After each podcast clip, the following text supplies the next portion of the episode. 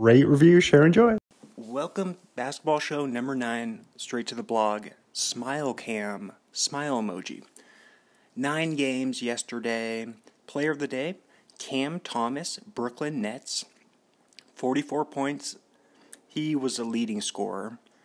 Uh, we will skip the top fives, points getters, rebounds getters, assist getters today because the games have already started for today, so we will skip that section.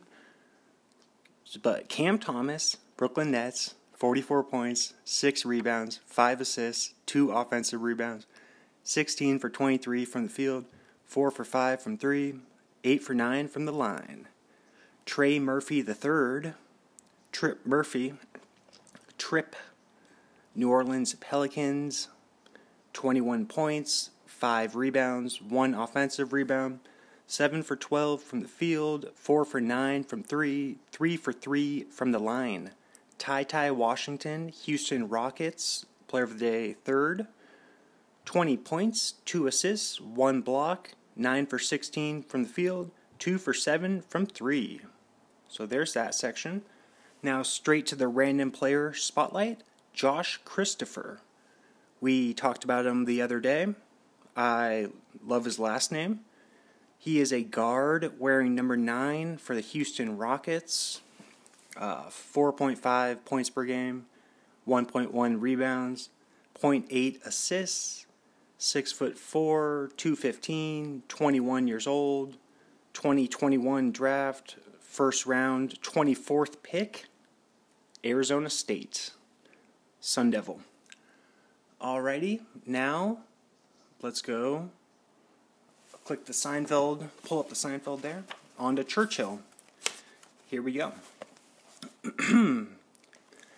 ah, here we are.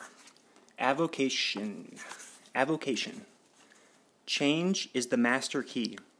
A man can wear out a particular part of his mind by continually using it and tiring it, just in the same way as he can wear out the elbows of a coat by rubbing the frayed elbows but the tired parts of the mind can be rested and strengthened, not by merely rest, but by using other parts.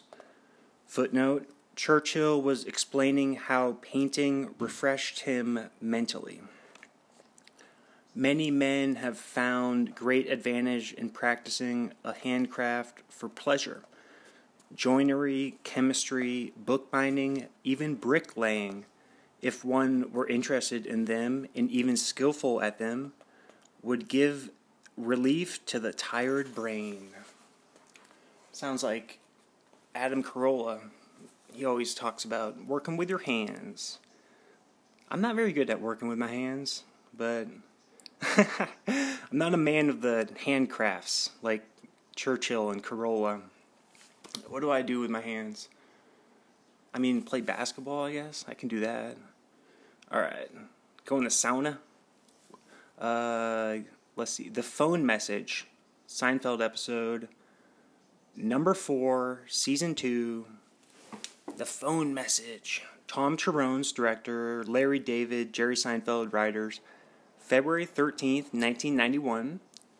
My oldest friends, Stephen and Chris Ungrecht, twins, uh, their birthday. 13 6.6 million viewers. George becomes concerned when his girlfriend Carol does not return his calls. He loses his temper and leaves a series of angry messages on her machine. That's so antiquated. Later, he discovers that she was out of town.